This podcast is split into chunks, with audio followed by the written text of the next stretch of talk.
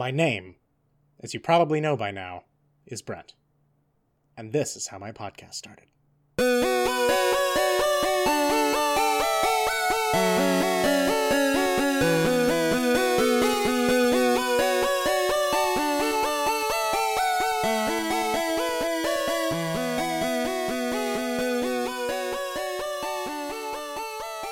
Welcome to Fandalites, the weekly show where Jen and I read and discuss every Animorphs book in order. Uh, this week we're doing Book 30, The Reunion. This book opens with Marco skipping school to hang out downtown when he gets knocked over by none other than his mom, Visser 1, but she's wearing a disguise. He tails her and discovers she has an office in a building downtown. He, Tobias, and Ax break into her office but are caught between Visser 1 and the forces of Visser 3.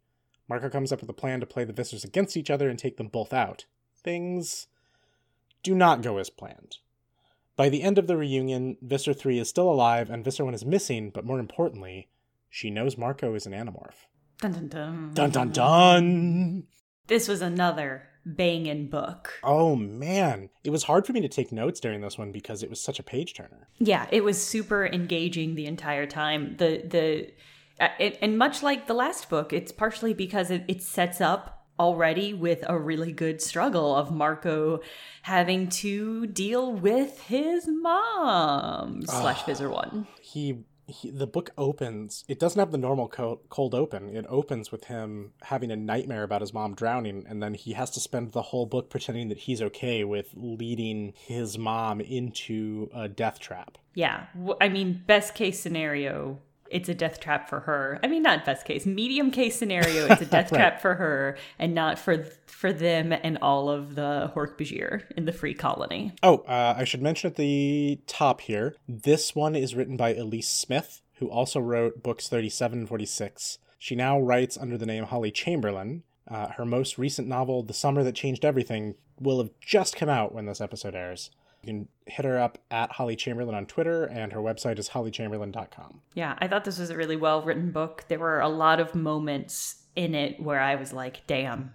Like, damn. Yeah, thumbs up. So far, um, my impression has been that the the negative reputation that the ghost written books have, I I'm not seeing it. Like that first one, The Extreme, was very boring. Mm. But like most of the objections I've had, like honestly, I've I've liked the ghost written books in this section of the chronology more than the KA written books.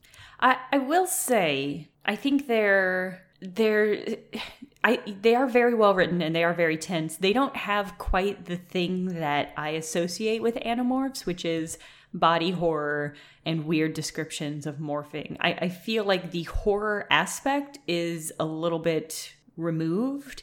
And these books have been, again, still very tense and very engaging, but not necessarily the same horror angle. So I can definitely see how young Jenna, after reading so many books that were the KA books that were really creepy and very fun, getting to these and being like, well, but this isn't what I'm here for. No, I agree with that. Uh, the the ghost written books that we've read so far definitely do not as lovingly describe the horrific process of morphing. Yeah. But I'm gonna admit here, probably to my shame, that young Brent treated the morphing descriptions in these books sort of like he treated the shadow walking descriptions in the Amber books by Zelazny, in that I just sort of breezed over them to get to the part of the book I actually liked.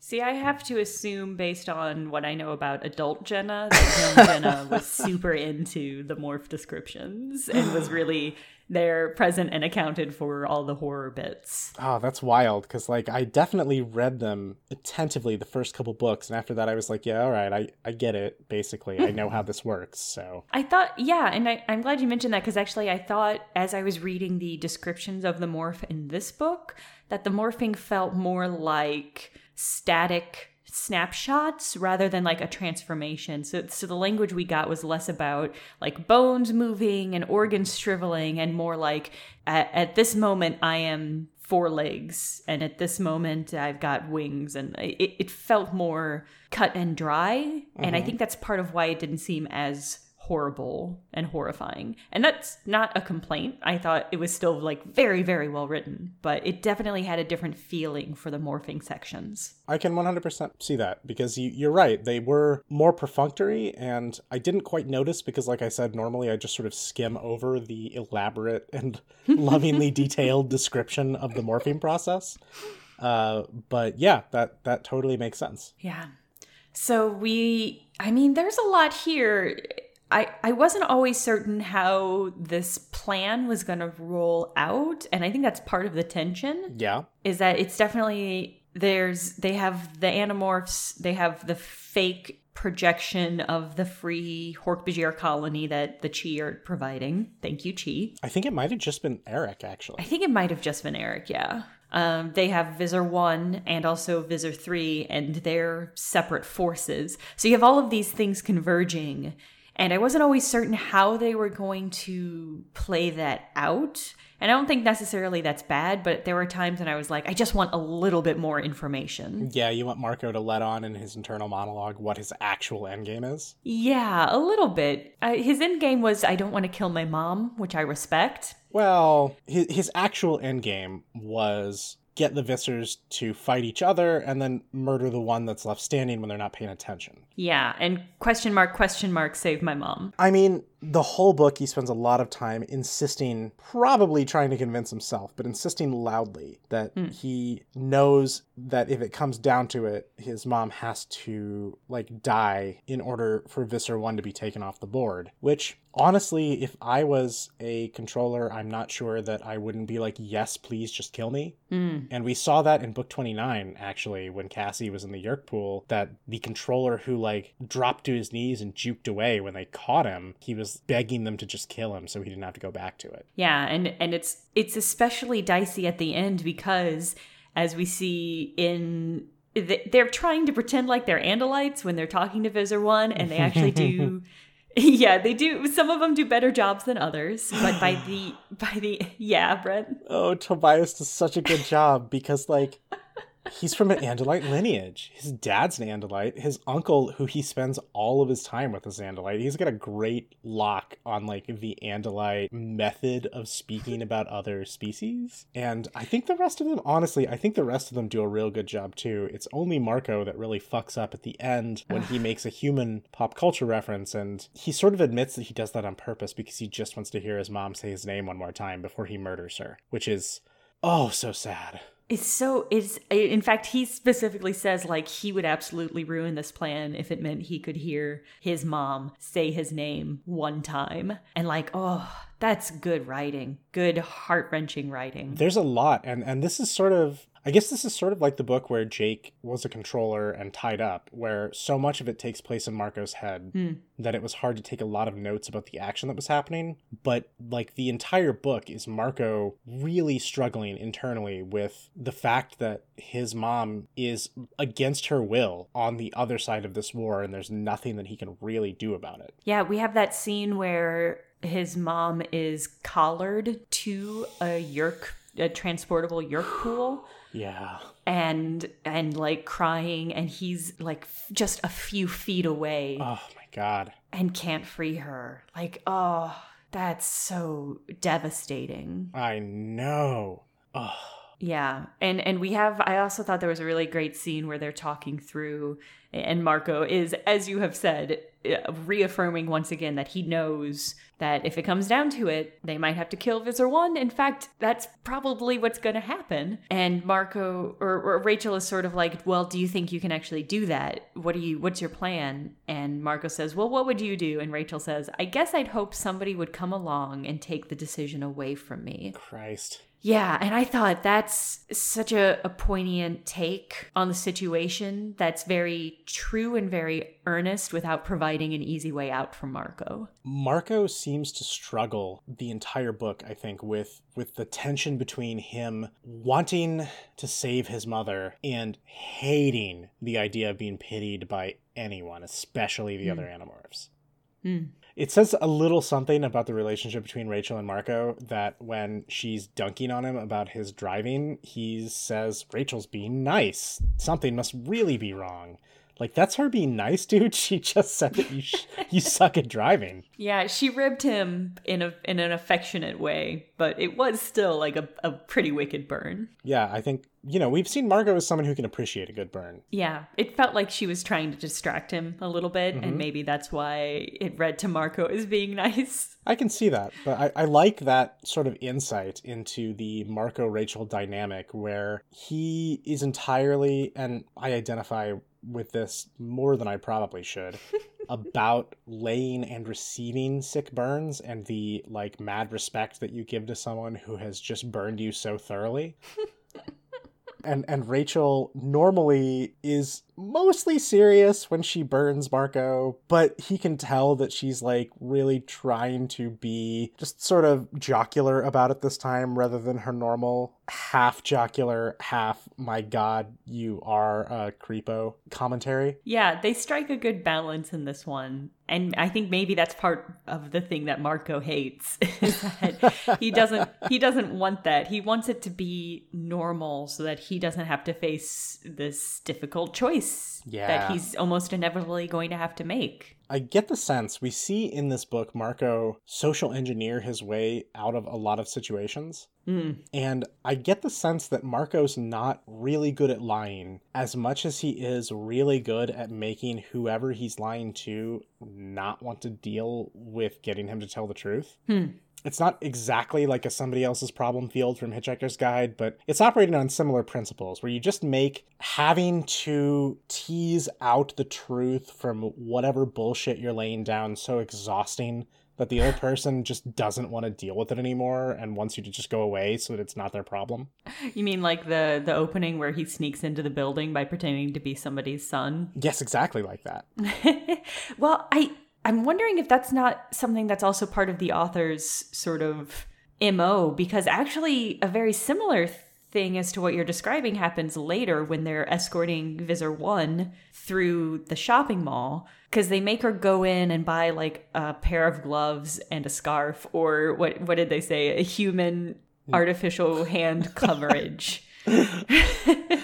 Yes. And and she's she's going into the store and Rachel or uh, Marco sees that she's starting to be followed by a guard and Marco is like, "Oh, I know what that's like because Marco is half Hispanic." And there is a moment where the guard tries to stop Visser One because the guard is a controller. Because I just assume most of the people who work at the mall are controllers now, based on how much shit goes down there. It seems like a weirdly strategic, strategically important point for the Yeerks, based on how many people that they have in charge of it. Yeah. So the guard stops Visser One and says says something like, you know, you're, you're gonna have to come with me, Visser One, secretly. And then Rachel, with like a cap on and her her head head ducked down comes down and makes a big fuss about it appropriately because again visser 1 is in marco's hispanic mother. And she she comes up and is like i saw this woman pay for these. Why are you hassling her? What kind of store is this? And it really it works. They get visser 1 away. But i think that's almost the same thing is that it's just that they she makes such a scene that they don't want to engage anymore I think it's subtly different. Yeah? Yeah, because Marco's thing is about just telling such implausible lies that going through them one at a time to get him to, like, admit that he was lying about that. They're so weirdly interconnected and implausible that it just is exhausting to even think about it hard enough to get him to tell the truth. Hmm. Whereas I think Rachel is just on her home turf. Like she just she knows how to deal with that type of situation in a store in the mall. yeah. Because she knows the mall and she knows the stores in the mall. Right. You can't make a scene in Bloomingdale's. Exactly. The store will get a reputation. Exactly. A well deserved reputation. yeah. yeah. Yeah, I think that's actually a good point because we also have a scene like right after that where Rachel detaches herself from the crowd and then disappears in like a back hallway. Like she's like going through a storeroom and just in like a maintenance hallway in the mall. And I love the idea that Rachel has like mapped out the entire mall, not just as a shopper, but also the back scenes. So I just imagine her like morphing a mouse or something and mapping out the entire store. And that's really delightful. I'm not even sure that she had to morph a mouse to do it. I think she might just have absorbed it through osmosis because, like, in our headcanon non existent Animorphs RPG, Rachel definitely has a trait that makes her an ultimate mall citizen. Yeah, she's she's like a ranger, and her preferred hunting ground is the mall. This is sort of a digression, but there was a uh, a free game on the internet in the early days of the D20 boom called Malls and Morons, hmm. uh, based on I think the Star Wars D20 system, and uh, the whole thing was you played like ridiculous caricatures of mall rats, and one of the classes was Ultimate Mall Citizen, which was the Paladin analog, and they were the protectors of the Weenus, uh, the weekly net estimated income of stocks, who who opposed the malevolent masters of the nut graph, and I thought about that a lot while they were in the mall because I have a problem with my brain. I mean, a lot. I I mean, they're books for teens. I get it. it not just teens, 90s teens. Oh, but there's God, a lot yes. of these books happen in the mall. They are an incredible time capsule of the late 90s. I think this book takes place in like 97, 98, roughly. Uh, Yeah. And there's, it's just, it's, it's perfect. It is exactly correct. Yeah. Whereas in Buffy, they were always hanging out in the library. That's not realistic. Well, This is this is realistic. They're at the mall. They got mall mall missions. I mean, in Buffy, they had to do a lot of research in the like bizarrely large occult section of the Sunnydale High Library about monsters they were fighting. Like they went to the mall when they had to rocket launch uh, D'Hoffryn, or Yeah. was it D'Hoffryn? No, that was Anya's boss. remember. The judge. They had to rocket launch the judge, Yeah. but uh, they spent more of their time at the Bronze, which was not my experience as a teen. No. I mean, there weren't a lot of clubs in the city we grew up in, so I mean, I I- there was a place called the Escape, uh, which was a teen center, and they had like a Sega Genesis and some foosball, like some air hockey tables and a dance floor. Uh, and it was not the Bronze, that's for sure. There was not live music, but also really small town, so I guess impressive that they had anything for a teen center. I guess all I can think of is the skating rink, which is basically the bronze. I think we can both agree. Moving on. Hmm. Moving on. Okay. So there's a so in the scene where at the opening where Marco is trying to follow after Visser 1, we get a whole bunch of scenes that are pretty intense but also pretty funny because they're like there's that one scene where they're all in the elevator and Visser 1's in the front of the elevator and Marco's in the back corner and he just quietly morphs into a cockroach because everybody in the elevator is looking forward because it's a long elevator and they don't want to engage, which I get. Honestly, that's a scene that while I was reading it, I was thinking it would work so much better in the present day than in the 90s because where when it's taking place, I'm like, all right, I'm I'll buy this, but it's a little bit of a stretch for my suspension of disbelief uh, because I ride an elevator every day and they're not that big. Yeah. Even when they're super crowded, they're not that big. And if it was modern day, I you could just say everybody's staring at their phones. Mm. And I buy that 100%. Yeah, I also thought it was a little. mm, it, it seemed implausible is a good way of saying it because he because he also he morphs and he leaves his clothes behind. So now there's just a pile of clothes in this elevator. You know, it didn't break my suspension of disbelief. I'll give it that. I, I thought, ah, that's a little fishy, but it didn't break my suspension of disbelief. And then, and then, um, uh, very soon thereafter, he acquires human DNA of an old dude who works at the building, and excuses himself to an office, and where he gets accidentally sucked into an office, and then morphs into that human. Uh, and Cassie wasn't there to see it, so that's all fine. But as he morphs from his human Marco body, Hold on, hold on. Yeah, what? I love that your rubric of whether or not it's fine to morph sentiences was Cassie there to see it because we've established that morphing sentience is like her thing. Does she just get jealous? Is that it? She's not there to point out that he's doing it and that it's a weird thing to do immediately before doing it, like she does in all the other books. right, right. Except when it's just her when she morphs the Yeerk in book 29, when she does not point out that it's a weird thing to do because there's nobody there to observe her really getting into it. yes, yeah. It's uh he morphs Marco morphs into this and as the the morph moves from his Marco human body to this older, slightly overweight human body. His bike shorts tear because they don't get absorbed into the human body that he's morphing? I thought that was really confusing. That's almost got to be an editorial oversight because I, as amusing as it is, uh, and as am- amusing as the scene of him as a, a nude old guy, like peeking over the top of a cubicle saying, No, go away, it's fine, everything is fine, go away. Uh, and then like knocking his actual self unconscious nude. Um, it, it's it's very entertaining. I bet though that like when he morphs back to his own self, the clothes will be there. So I'm pretty sure that it's just like whoever was editing it thought that was amusing enough that it wasn't worth setting back for revision to have them just blend seamlessly into his nude old body. Hmm.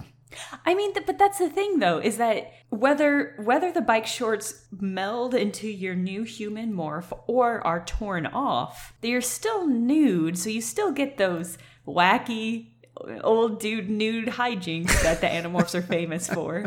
But in it's just I don't understand what's special about because this just made me think of the book where if you're morphing into another human body, you can't thought speech it's there's like there's something weird about human DNA that makes the regular morphing rules get a little jank. That 100% fits with my Star Control 3 Animorphs crossover fanfiction that is in my head uh, that I posted about on the official Twitter several times because in Star Control 3, humans have a particularly unique DNA that the fucking uh, want to harvest to shore up their own failing DNA because they like failed on the threshold of evolving into completely pure energy beings. So hmm. I'm really enjoying that like there's something unique about human DNA because it fits. It fits. Yeah, I think so. I just wish we knew what. Maybe it's maybe it's like a human to human issue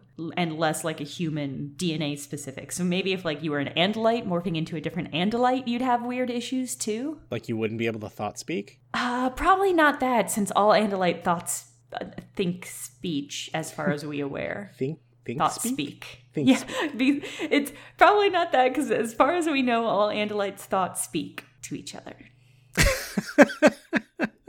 yeah.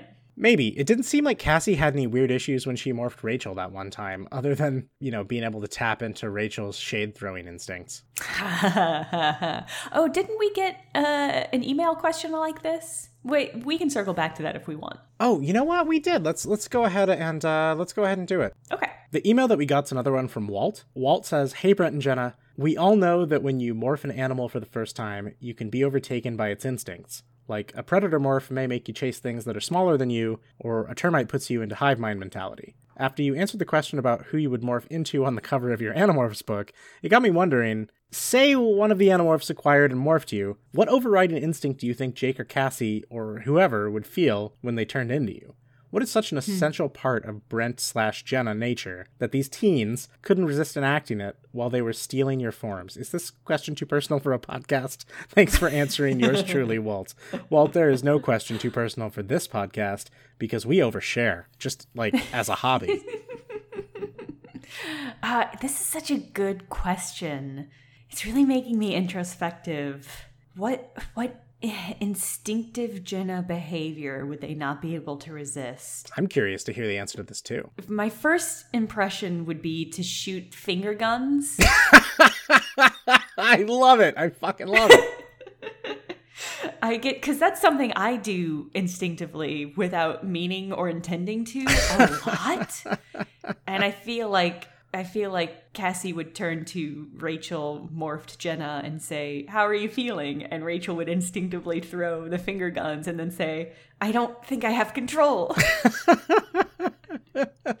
Dumb. Okay. Brent, what would yours be? Oh, man. Um, I feel like anybody morphing me would have an Ax style taste explosion, but around teriyaki rather than cinnamon buns so they just be like shoveling it into their face. I like that a lot. I was gonna say, I was gonna say for you, I was, I think they would like blank out into Brent and then wake up 10 minutes later with like a beautiful cocktail that they'd crafted. Oh, that would be real nice. I like that. Yeah. I like that because all, I mean, all I can come up with is self deprecating stuff because that's my style. So I was thinking like uh napping. They want to nap. or you know, uh, you correct. I like I like that they just they immediately head to the bar and start mixing something. That that makes Yeah. me feel good about myself. Actually, thanks, Jenna. You're welcome, Brent. I'm glad I could help. Yeah, yeah. Is there anything else in this book? It, again, this was a very well written book, but a lot of it was Marco internal stuff. So there isn't tons to talk about. I, I definitely wonder how Visser One's obscure death will turn out because we're pretty we're pretty certain hmm. I think that Visser One or at least Visser One's host Marco's mom isn't dead, right? Because otherwise they wouldn't have made such a big deal out of it at the end. Yeah, I. It seems so unlikely that she's actually dead. Right. So I'm really excited to find out like what's the deal with Visser 1? How does Visser 1's Yeerk survive without access to Kandrona Or or does Visser 1's Yeerk get access to Kandrona because Visser 3 gets brought to trial for criminal incompetence, which is apparently a, a thing that you can get charged with in Yeerk society, which like man, I've never been jealous of the Yeerks before now. I'm just curious because Visser One knows that the quote unquote Andalite bandits are not Andalites, that they're humans, and furthermore, that her host's son, Marco, is one of them. Oh, so she has wild. really concrete information. And unlike the rest of the Yeerks that are under Visser 3, she has the power to do something about it unless she unless Visser 3 is able to bring like charges up against her and it maybe it's like a shoot on sight situation so maybe she has like her own because she has her own forces who are loyal to her even though she's kind of on the outs so maybe The Yeerks have a word for that shoot on sight type situation, but I can't remember Yeah. what it is.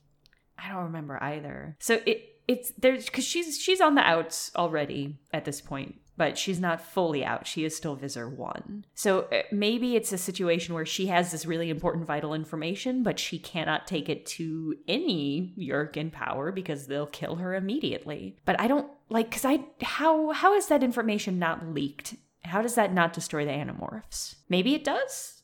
I don't think it does. I want to. I want to find out. That's the thing. I'm. I'm excited to read. Um. I'm excited to read the next book in the series. Yeah, this is a real, real interesting sword of Damocles that's hanging over the group now. The other thing I wanted to talk about is that we have. I feel like we can bring Hecate back into it here because Visser One has like a, a, a Charlie Day Pepe Silvia style red string board with uh, satellite photos on it, and she's sure that there's a, a Hork-Bajir, a free Hork-Bajir colony on Earth, and that makes me wonder: like, has Hecate not been doing the infosec? Like obfuscation of the Free Hork-Bajir after all? Is Visser 3 really just too stupid to use satellite photos? I mean, it is so possible. Or maybe the Ellimist was blocking out Visser 3's business, but wasn't even paying attention to Visser 1? Is it possible? That seems unlikely. I think maybe just just Hecate wasn't expecting that particular attack vector. It's possible because I, I mean, there's no reason for us to believe that Hecate is familiar with Visser One, really. Right. Depending on how far into Yeerk uh, computers she's hacked. Well, and we know that that Hecate is guarding from like the Yeerk High Command, the Council of Thirteen, etc. And Visser One has like a, an AOL email address or something. Yeah. Visser One at AOL.com, I think, or I, I don't know. Is there is there a weirder '90s email provider that we can attach Visser One to? Um, no, Earthlink, maybe? Oh, Juno. I kind of, this is horrible. I kind of imagine that Visser One uses Marco's mom's old email address Oh, uh, rather than updating everybody's contact books.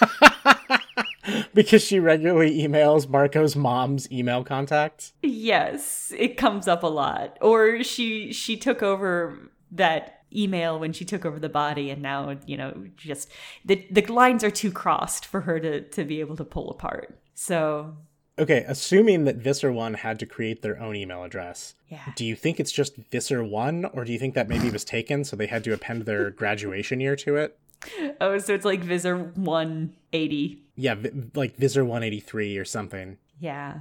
Yeah, that's possible and very funny. Visser One Eighty Three at Juno. Yeah, at juno.net. Yes. Okay, that that is canonically my my what I picture Visser One's email address as. Yeah. That's I really like that they have to use email to contact Visser One. For some reason that's extremely funny to me. and Ax has to like hack open like a VPN for them to send an email to her from so that they can't be traced. Man, and you know that Hecate's got an automated system set up to like monitor when there's Ax-based hacking activity coming from the wildlife rehabilitation sanctuary because of course she knows who all of the animorphs are. She's really Yeah. good at this. I mean, if the Yeerks do, Hecate definitely does. If the Yeerks, if the Yeerks know that they're human, and they do, hmm then Hecate definitely has profiles on all of them. I really want the Yeerk Peace movement to hook up with Hecate's Oh. human survivors support group so that they can work together. That would be so powerful. I know. Trying to think of what, how she could meet up with Tidwell. Like, what, how can we cross those lines? Everything's such a black bag operation in this. It's so high stakes with your their OPSEC. I feel like that a lot of the natural allies in this war are avoiding each other specifically because they don't know who to trust. Oh, that's totally fair. Yeah.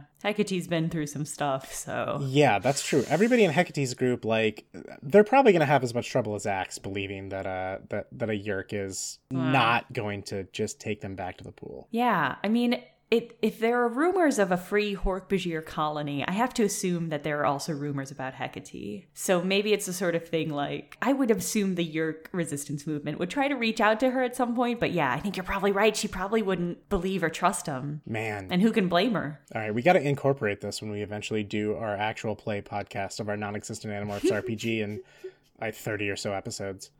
I'm into that. I think Hecate is a great character for that. She can be our NPC quest giver. Oh yeah, 100%. Yeah. The, the players will have hooked up with the, the human survivors support group. Yeah. Uh, there is one thing in this book that I know we both wanted to talk about that I just remembered. And that is at one point when Visser 1 is sort of teasing out whether or not the Animorphs or Andalites are humans, she mentions that there have been like no human casualties in a lot of the missions. Like most of the missions, like maybe all of the missions, there are no human casualties. I'm pretty sure that was Visser 1 bluffing. Oh, I mean, it would have to be, right? We've 100% seen human casualties just in the books that we've read. Yeah, I mean, Rachel is tossing people left and right like they're rag dolls. Yeah, I, I am 100% sure that we have seen not only just implied, but actual human casualties. So it's interesting. I sort of believe that Visser 1 is telling the truth about the ratio of casualties, Hork-Bajir to human, um, although that might be obscure to the Council of 13 just because they field so many more Hork-Bajir in melee combat situations. Oh, that makes sense. Yeah. So there might be like a confirmation bias to that. But